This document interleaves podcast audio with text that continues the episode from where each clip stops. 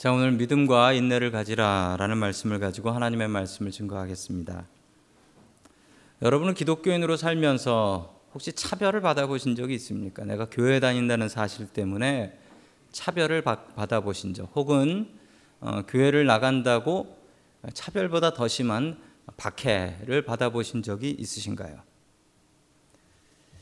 요즘같이 예수님 믿기 편한 시절은 없는 것 같습니다. 자, 성경으로 돌아가면 AD 90년경 이 요한계시록이 쓰여진 시기인데 터키 지방에 아주 뜨거운 교회와 뜨거운 교인들이 있었습니다. 로마의 박해에도 목숨을 내어놓고 예수님을 믿었던 사람들의 모습이 있습니다. 이들의 뜨거운 모습들을 바라보면서 우리도 주님을 뜨겁게 사랑하고 믿는 크리스찬들이 될 수 있기를 주님의 이름으로 간절히 축원합니다. 아멘. 첫 번째 하나님께서 우리에게 주시는 말씀은 예수님께서 우리의 주인이 되신다라는 말씀입니다. 여러분 우리가 주님을 주님이라고 부릅니다. 예수님을 주님이라고 부르는데 주님은 무엇의 약자냐면 주인님의 약자입니다. 주인님. 예수님께서 우리의 주인님이시라는 사실입니다. 그런데 세상은 꾸준히 우리에게 이야기합니다. 진짜 주인은 다른 사람이야. 주인을 제대로 세워야 돼. 라고 계속 이야기합니다. 여러분, 그럼에도 불구하고 우리가 분명히 세워야 될 주인은 하나님, 예수님이 우리의 삶의 주인이십니다. 성경에 666이라는 숫자가 나오는데 이건 교회 다니는 사람들도 알고 교회 안 다니는 사람들도 이 숫자를 많이들 알고 있습니다. 666. 이거 뭐 기분 나쁜 숫자라고 하고 어, 운 없는 숫자라고 하고 또 뭐 사탄의 숫자다라고 이야기하는 것 교회 다니는 사람이나 안 다니는 사람들이나 많이 압니다. 얼마 전에 비디오 하나를 보니까 어느 크리스찬 아주 독실한 크리스찬이신데 이분이 그 몬스터 드링크라고 아시나요? 이렇게 손가락으로 활짝 할퀸 모양으로 되어 있는 드링크. 그 드링크를 놓고서 이게 666이라는 거예요. 666. 근데 요 확 긁힌 요 자국이 그 히브리 말로 육, 자거든요 그래서 이게 666이라고, 이게 사탄의 음료라고, 이걸 먹으면 지옥 간다고. 이렇게 얘기를 하시더라고요. 여러분, 그게 맞는 얘기일까요? 인류의 역사상이 666이 뭐다라고 얘기했던 사람들이 참 많이 있습니다. 그런데 거의 다 틀려요. 거의 다. 제가 어릴 적에요. 제가 어릴 적에 뭐가 666이다라고 가르쳤냐면 저를 가르치셨던 분이 이게 666이라고 가르쳤어요. 바코드. 이 바코드가 666인데 이제 앞으로 모든 물건에 바코드가 실리는데 이 666, 이 바코드 받으면 지옥 가고 바코드 있는 물건을 사면 안 된다라고 가르쳤습니다. 제가 어린 마음에 그걸 그 얘기를 듣고 아멘 해버렸습니다. 그러고 나서 동네 가게에 가서 과자를 사 먹으려고 보니까 바코드가 있는 과자와 바코드가 없는 과자가 있는 거예요. 당연히 저는 맛있는 바코드 있는 과자보다는 지옥 가면 안 되니까 이 맛 없는 바코드 없는 과자를 사 먹기 시작. 주로 그 불량식품들이었어요. 아주 그걸 사 먹기 시작한 거예요. 그러던 어느 날 세상에 바코드 없는 과자가 다 사라져 버렸네. 이제 저는 어떻게 새우깡 사 먹고 삽니까? 그런데 바코드 받으면 지옥 간다라고 했던 그분, 어, 지금은 바코드 박혀 있는 성경책 잘 들고 다니면서 신앙생활 하는 걸 보면서 저는 배신감을 느꼈습니다. 최소한 미안하다고는 내가 틀렸다라고는 해야 되는데 그냥 그때는 바코드가 666이라고 막 그렇게 얘기를 하더니 지금은 여러분 성경책에도 바코드 있어요. 바코드가 666은 아니에요. 사람들이 666을 잘못 생각합니다. 그리고 사람들이 그리고 교회가 이 요한계시록을 제대로 설교하지 않습니다. 될 수 있으면 피합니다. 왜냐하면 어려운 책이거든요. 그러다 보니까 이 요한계시록이라는 책이 이 사이비 이단들이 쓰는 책이 되어버렸습니다. 자기 마음대로 자기 마음대로 사용하는 그런 책이 되어버렸는데 여러분 그러면 666이 뭔지를 알려면 그 당시 AD 90년으로 날아가서 그 사람들의 생각 속에서 생각해 보아야지 정답을 얻을 수 있겠습니다. 우리 다 함께 요한계시록 13장 12절 말씀 같이 봅니다. 시작. 이 짐승은 첫째 짐승이 가진 모든 권세를 그 첫째 짐승을 대신하여 행사하였습니다. 이 짐승은 땅과 땅 위에 사 모든 지명적 나음을 받은 그 첫째 짐승에게 절하게 하였습니다. 아멘. 자, 여기서 짐승이 나옵니다. 짐승, 짐승. 자, 첫 번째 짐승이 나오고 또 두 번째 짐승이 나오는데 여러분이 요한계시록은 읽어도 읽어도 모를 것이 당시의 사람들의 암호와 상징으로 쓰여졌기 때문입니다. 여러분 여기에 첫 번째 짐승이 뭐냐면 여기에 나오는 짐승은 로마 제국입니다. 그 중에 첫 번째 짐승은 어, 크리스찬들을 받게 했던 네로 황제였습니다. 여러분 로마 황제 중에 네로라는 황제가 있었죠. 이 네로라는 황제는 로마 황제들 중에 최초로 크리스찬들을 박해했던 크리스찬들을 잡아 죽였던 사람으로 유명합니다. 이 네로 황제는 조금 광기 살짝 미친 사람이었다라고 하죠. 그 사람이 로마에 구시가지 구도시가 있는데 old city를 다 부셔버리고 new city로 만들어 버리고 싶었는데 원로원이 반대했습니다. 왜냐하면 거기 사는 사람들이 많고 그 사람들이 어디 가서 살겠느냐 안 된다라고 하니 이 네로 황제는 그 구시가지에다 불을 질러 버립니다. 불을 질러 버리고 그 불 지른 사람들이 기독교인들이다라고 헛소문을 내, 버리죠 자, 그리고서 크리스찬들을 잡아들이기 시작했는데 크리스찬들을 잡아서 로마 시내에 있는 길마다 길거리에 길을 따라서 십자가를 박아놓고 거기에 크리스찬들을 십자가에 매달아 죽였다라고 합니다. 로마 시내에 시체 썩은 냄새가 가라앉지 않았다라고 해요. 자, 심지어는 이 네로가 자기의 정원에다가 십자가를 받고 거기에 크리스찬들을 어, 십자가에 못 박고 거기다가 불을 붙여서 자기 정원에 불을 밝혔다. 참 정말 못된 사람이죠. 자기가 불을 질러 놓고 크리스찬들한테 다 책임을 돌렸던 겁니다. 자, 그런데 더 심한 사람이 나왔습니다. 이 도미시안이라는 황제인데 이 황제는 네로를 흉내내고 네로를 존경하고 네로를 따라했던 사람이었습니다. 네로는 로마 시내에서만 그 일을 했다면 도미시안은 더 나아가서 자기가 지배하는 로마 제국 전체에다가 저렇게 생긴 자기의 신상을 세워놓고 저기에 나와서 절을 하게 했습니다. 크리스찬들은 다시 네로를 생각하며 이야기했습니다. 저 사람 네로가 부활한 게 분명해. 네로가 다시 태어난 것이 아니면 어떻게 저런 일을 할 수 있을까? 자, 그래서 성경에 치명상을 입었다가 회복된 짐승, 바로 이 도미시안을 이야기하는 것입니다. 자, 계속해서 15절 말씀을 같이 봅니다. 시작. 그리고 둘째 짐승이 능력을 받아서 첫째 짐승의 우상에게 생기를 넣어주고 그 짐승의 우상으로 하여금 말하게도 하고 또 우상에게 경배하지 않는 사람은 모두 죽임을 당하게도 하였습니다. 아멘. 실제 그 당시에 역사적으로 있었던 이야기입니다. 짐승의 우상, 즉 그 도미시안의 우상 아까 보셨던 그 도미시안의 신상 얼마나 많이 만들었으면 지금도 하나 남아 있겠습니까? 저 도미시안의 신상을 각 도시마다 보내고 그 신상에 나와서 절을 하게 했습니다. 그런데 그 신상에 절을 하지 않는 경배하지 않는 사람은 모두 죽임을 당하게도 하였습니다. 라고 성경은 기록하고 있습니다. 즉, 저 두 번째 짐승은 도미시안이라는 황제라는 것입니다. 자, 도미시안은 이렇게 얘기했습니다. 너희들이 믿는 하나님, 예수님 믿어도 좋다. 그런데 1년에 딱 한 번 저 신상 앞에 나와서 절해라. 저 신상 앞에 나와서 저 신상에 절을 하고 이렇게 한마디만 하면 된다. 도미시안이 우리의 주인입니다. 이 얘기 한마디만 1년에 한 번 하면 돼요. 하나님 섬겨도 되고 예수님 믿어도 되고 아무 상관없는데 1년에 딱 한 번 도미시안의 신상 앞에 나와서 머리 숙이고 도미시안이 우리의 주인입니다. 이렇게라고 외치면 아무 이상 없이 살아갈 수 있었어요. 여러분 그런데 2000년 전 우리의 조상 크리스찬들은 그거 못하겠다라고 했습니다. 어디 예수님이 주인이시지 도미시안이 주인이냐? 내 목을 잘라도 나는 절대로 도미시안을 주인으로 섬길 수 없다. 여러분 이게 무슨 말인 줄 아십니까? 순교입니다. 죽는 겁니다. 그런데도 이 크리스찬들은 순교의 믿음, 죽음을 극복하는 믿음 갖고 있었습니다. 여러분, 다시 한번 생각해 보십시오. 우리가 딱 한 번 사는 인생입니다. 여기 두 번 사실 분 계세요. 딱 한 번 사는 인생. 그리고 우리는 분명히 우리가 죽고 나면 예수님 앞에 가서 서게 됩니다. 그때 여러분 어떻게 서시겠습니까?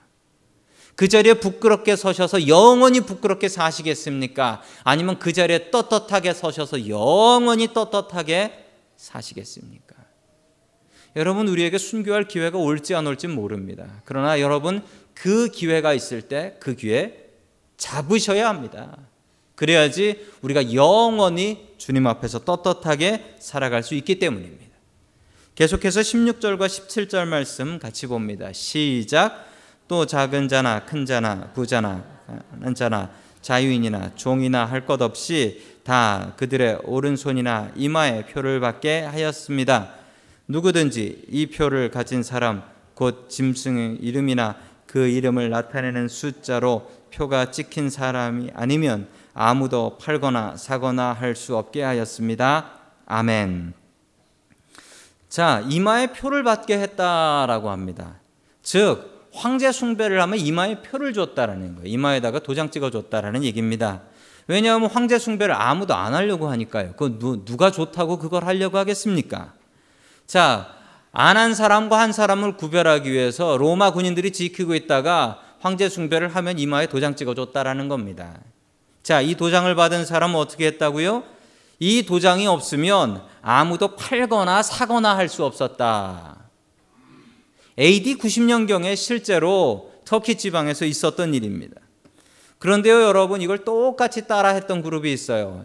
일제시대 때, 일제시대 때 기록을 보면 조선 총독부에서 배급 통장이라는 걸 나눠줬답니다.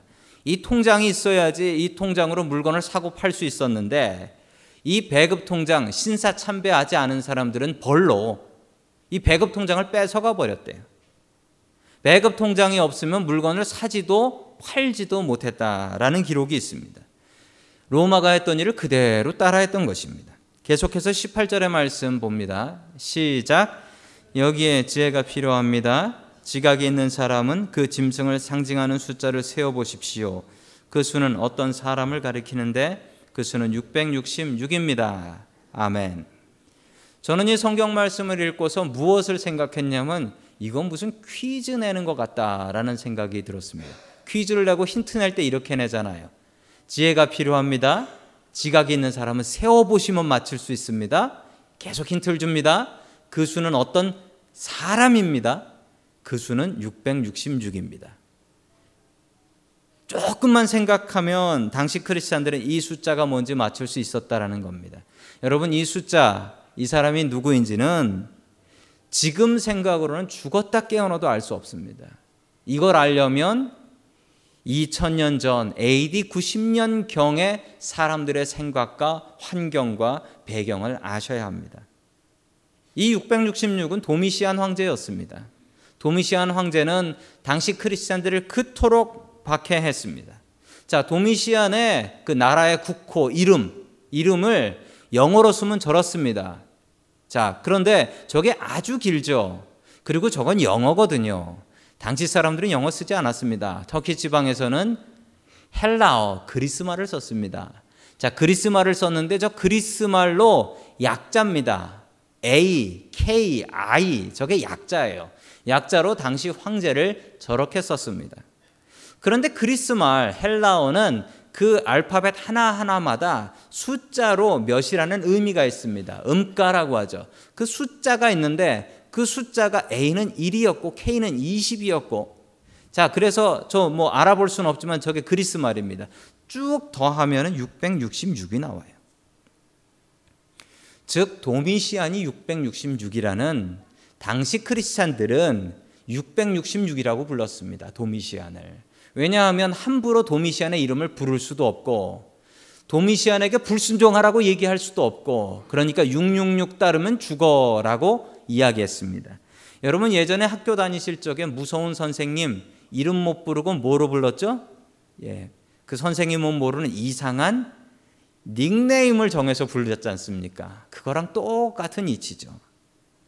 자, 그런데 저 666을 엉뚱하게 해석한 사람들이 2000년 역사상 너무도 많았습니다. 여러분, 얼마 전에는 이 666이 크레딧 카드라고 했어요. 신용카드. 그래서 크레딧 카드 쓰면 지옥 간다라고 가르쳤던 사람들이 있었습니다. 지금도 그렇게 가르치는 사람들 있습니다. 어떤 사람은 저 666이 교황이다라고 이야기하는 사람도 있습니다. 또 어떤 사람은 제가 어렸을 적에 저 666이 그 당시에 그 미국 국무장관이었던 헨리 키신저라는 사람 유대인이었는데요. 이 사람이 666이다라고 이야기한 사람들도 있었습니다.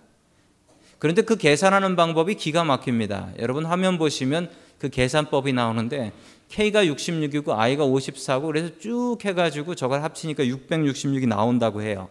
여러분 그런데 이상한 점 없으십니까? 저 계산에? K가 어떻게 66이에요? K는 11이지. 알파벳을 세 보세요. A, B, C, D 해가지고 가면 K는 11번째 나옵니다. 그런데 왜 66이 됐는 줄 아세요? 저기다가 6을 다 곱한 거예요. 원래 다 합치면 111이 나옵니다. 그런데 거기다가 6을 곱한 거예요. 여러분, 그럼 저기다 7을 곱하면 뭐가 되죠? 하나님의 숫자인 777이 되네요. 미운 사람 있으면 다 저거로 만드는 거예요. 여러분, 속지 마십시오. 속지 마세요. 저 미워하는 사람 있으면 제 이름 갖고 해가지고 저거 만들 수 있을걸요? 여러분 속지 마십시오. 이 성경의 666은 AD 90년경의 사람들의 background 속에서 이해돼야 됩니다.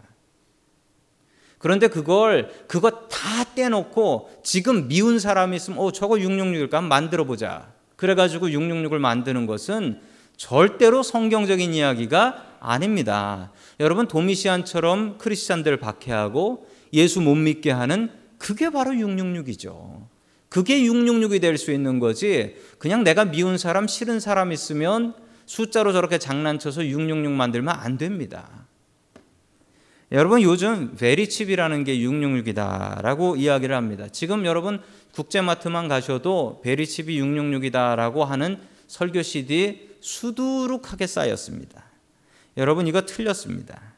성경은 666은 하나님처럼 왕 노릇하고 예수 믿는 사람 박해하고 순교하게 했던 도미시안 같은 인물 그런 사람을 666 적그리스도 antichrist라고 이야기를 하는 겁니다.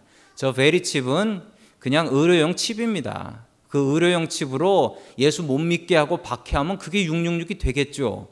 그런데 그럴 의도가 하나도 없는데 저걸 왜 666이라고 생각을 합니까? 저보고 저거 받으라고 하면 저 안 받을 겁니다. 그런데 저게 666이다라는 얘기는 저는 절대로 믿을 수가 없습니다. 여러분 갈수록 기술은 발달하고 기술이 발달하면 크레딧 카드에 뭐 베리칩에 별 이상한 게 나올 수 있습니다. 여러분 갈수록 기술이 발달해서 전에는 시계를 집에다 걸어 놓고 썼는데 시계를 손에 차고 다닙니다. 갈수록 몸에 붙이고 다닙니다. 전화기 옛날에는 집에만 놓고 다녔는데 지금은 주머니에 놓고 다닙니다. 여러분 그거 나올 때마다 그거 적응 안 돼서 666이다 그럼 아이고 저거 666인가 보네. 그런 거 따라가시면 안 됩니다. 666은 도미시안 같이 하나님 말고 제가 주인인 것처럼 하는 세력입니다. 여러분 그렇게 생각하면 우리의 세상은 우리에게 주인 바꾸라고 합니다. 하나님이 주인이 아니고 예수님이 주인이 아니고 진짜 주인은 세상이다, 돈이다. 여러분, 한국 사람들은 자식을 주인처럼 살기도 하고, 어떤 사람들은 나 자신이 주인이다라고 하고 삽니다. 여러분, 그게 훨씬 더 무서운 666입니다. 여러분, 주인 바꾸지 마십시오. 도미시아는 주인 바꾸라 했습니다. 내가 너희들 주인이다. 여러분, 2000년 전 크리스찬들은 목숨 걸었습니다. 내가 도미시안이 주인이 아니다. 진짜 우리의 삶의 주인은 하나님이시다. 예수님이시다. 여러분, 이것은 타협하지 마십시오. 여러분들 마음속을 차지하고 있는 다른 주인들 있습니다. 그 주인들 따라가지 마십시오. 여러분, 예수님 말고 여러분의 삶에 다른 것이 주인 되면 여러분의 인생은 그때부터 불행의 길로 갑니다. 여러분, 우리의 삶의 주인이 될 수 있는 단 하나의, 단 하나의 사람, 예수님입니다. 예수님을 우리의 삶의 주인으로 삼을 수 있기를 주님의 이름으로 간절히 축원합니다. 아멘. 두 번째 마지막으로 하나님께서 우리에게 주시는 말씀은 성도는 인내와 믿음이 있어야 한다라는 말씀입니다. 여러분 예수님을 믿고 나면 우리가 더 잘 참아야 합니다. 예수님 믿는데도 성격이 나와서 성질이 나와서 해대고 싸우고 다투고 그러면 안 됩니다. 여러분 예수님 믿으면 믿을수록 아무리 어려운 일이 있더라도 우리는 참아야 합니다. 왜 참냐면요. 우리가 예수님 믿으니까. 내 억울함을 내가 푸는 게 아니고 예수님께서 풀어주실 걸 아니까. 끝내 내가 천국 가면 내가 옳다는 것 주님께서 아실 테니까. 잘못한 거 있으면 사과해야 되지만 억울한 거 있어도 참을 수 있다는 거예요. 한국의 어느 세탁소 주인의 이야기입니다. 아주 독실한 크리스찬이셔서 항상 세탁소에서 찬송가 틀어놓고 설교 틀어놓고 찬송 부르면서 다림질하고 항상 주님을 의지했던 세탁소 주인입니다. 어느 날 손님 하나가 찾아왔습니다. 아주 까다로운 손님인데 그 손님이 찾아와서 자기가 맡긴 옷 달라고 했습니다. 그런데 티켓이라고 하죠. receipt 영수증이 없었어요. 내가 이거 영수증 잃어버렸는데 내가 기억하고 있으니까 내 옷을 찾아달라라고 했습니다. 그런데 주인이 생각하기에 그 옷을 받은 기억이 없어요. 저 분명히 안 받았어요. 그런데 자기가 분명히 맡겼다는 거예요. 당신은 옷이 몇백 벌이라서 기억 못할지 모르지만 나는 내 옷은 분명히 한 벌이니까 당신 기억보다 내 기억이 맞다는 거예요. 아무리 돌, rack을 돌려봐도 아무리 뒤져봐도 옷이 안 나오는 거예요. 미안하다고 했습니다. 안 받은 것 같은데 찾을 수가 없다고 미안하다고 변상해 드리겠다고. 그 옷이 무슨 옷인 줄 아냐고. 그러면서 이 손님이 문을 박차고 나가서 동네방네 다니면서 욕을 하고 다녔답니다. 저 교회 다니는 저 주인놈 저거 못 돼가지고 내 옷 지가 잊어버리고 나서 내가 안 가져왔대요. 그러면서 욕을 하고 다녔어요. 그 욕을 하는데도 불구하고 이 주인은 내 억울함 주님께서 아시겠거니 하면서 입 다물고 있었답니다. 입 가만히 다물고 있었대. 그리고 며칠 뒤에 그 옷이 그 손님 집 옷장에서 나왔대요. 이분이 양심 있는 분이에요. 그 옷 들고 세탁소 주인한테 와가지고 왜냐면 그 옷을 버릴 수는 없잖아요. 입고 다니면 들키니까. 세탁소 주인한테 와서 미안하다고 사과를 했습니다. 그리고 물어봤습니다. 당신은 당신이 억울한 걸 알면서 어떻게 참을 수 있었습니까? 왜 참았어요? 그랬더니 이 주인이 이렇게 얘기했어요. 나를 위해서 십자가에서 죽으신 주님 생각하며 참았습니다. 그리고 그 주일날 교회 안 다니던 그 손님과 함께 같이 교회 나갔답니다. 기독교인은 참는 사람입니다. 예수님께서 억울해도 참으셨으니까요. 하나님을 믿으니 참을 수 있었던 겁니다. 만약 이 주인이 자기가 열받아 가지고 어디서 와서 행패야라고 싸워댔다면 무엇을 얻을 수 있었을까요? 이 주인의 참음을 통하여 한 영혼이 구원받을 수 있었습니다. 여러분 계속해서 요한계시록 13장 10절의 말씀 같이 봅니다. 시작. 사로잡혀 가기로 되어 있는 사람이면 사로잡혀 갈 것이요 칼에 맞아서 죽임을 당하기로 되어 있는 사람이면 칼에 맞아서 죽임을 당할 것입니다. 여기에서 성도들의 은혜와 믿음이 필요합니다. 아멘.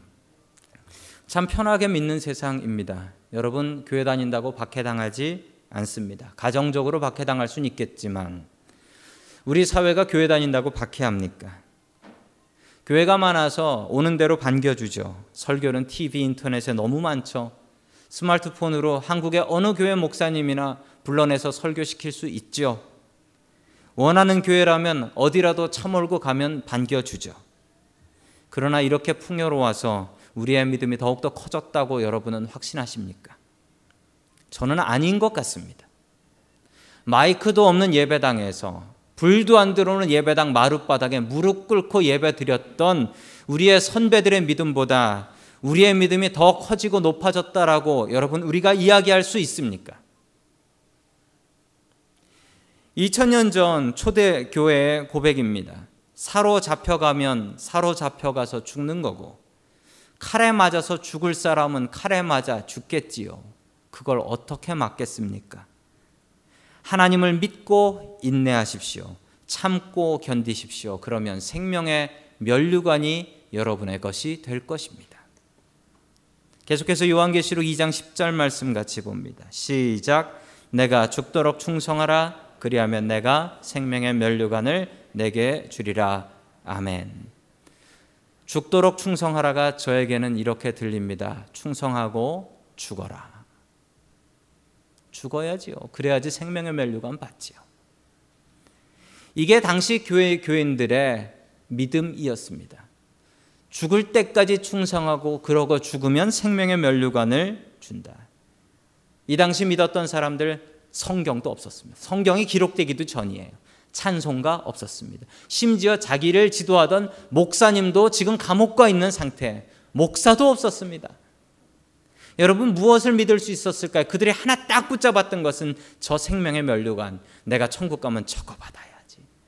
내가 주님 앞에 설 때 부끄럽지 말아야지. 그때 부끄러우면 안 되지. 이것으로 지키고 참았습니다. 여러분 저들이 얼마나 참았는 줄 아십니까? AD 90년에서 저 박해가 언제 끝나냐면 AD 313년에 끝이 나요. 콘스탄틴이 기독교를 공식적인 종교로 인정한 AD 313년, 200년이 넘어요. 200년이 넘어요. 220년이 넘게 기다리며 참아야 했습니다. 스펄전 목사님이 아주 유명한 말씀을 하셨습니다.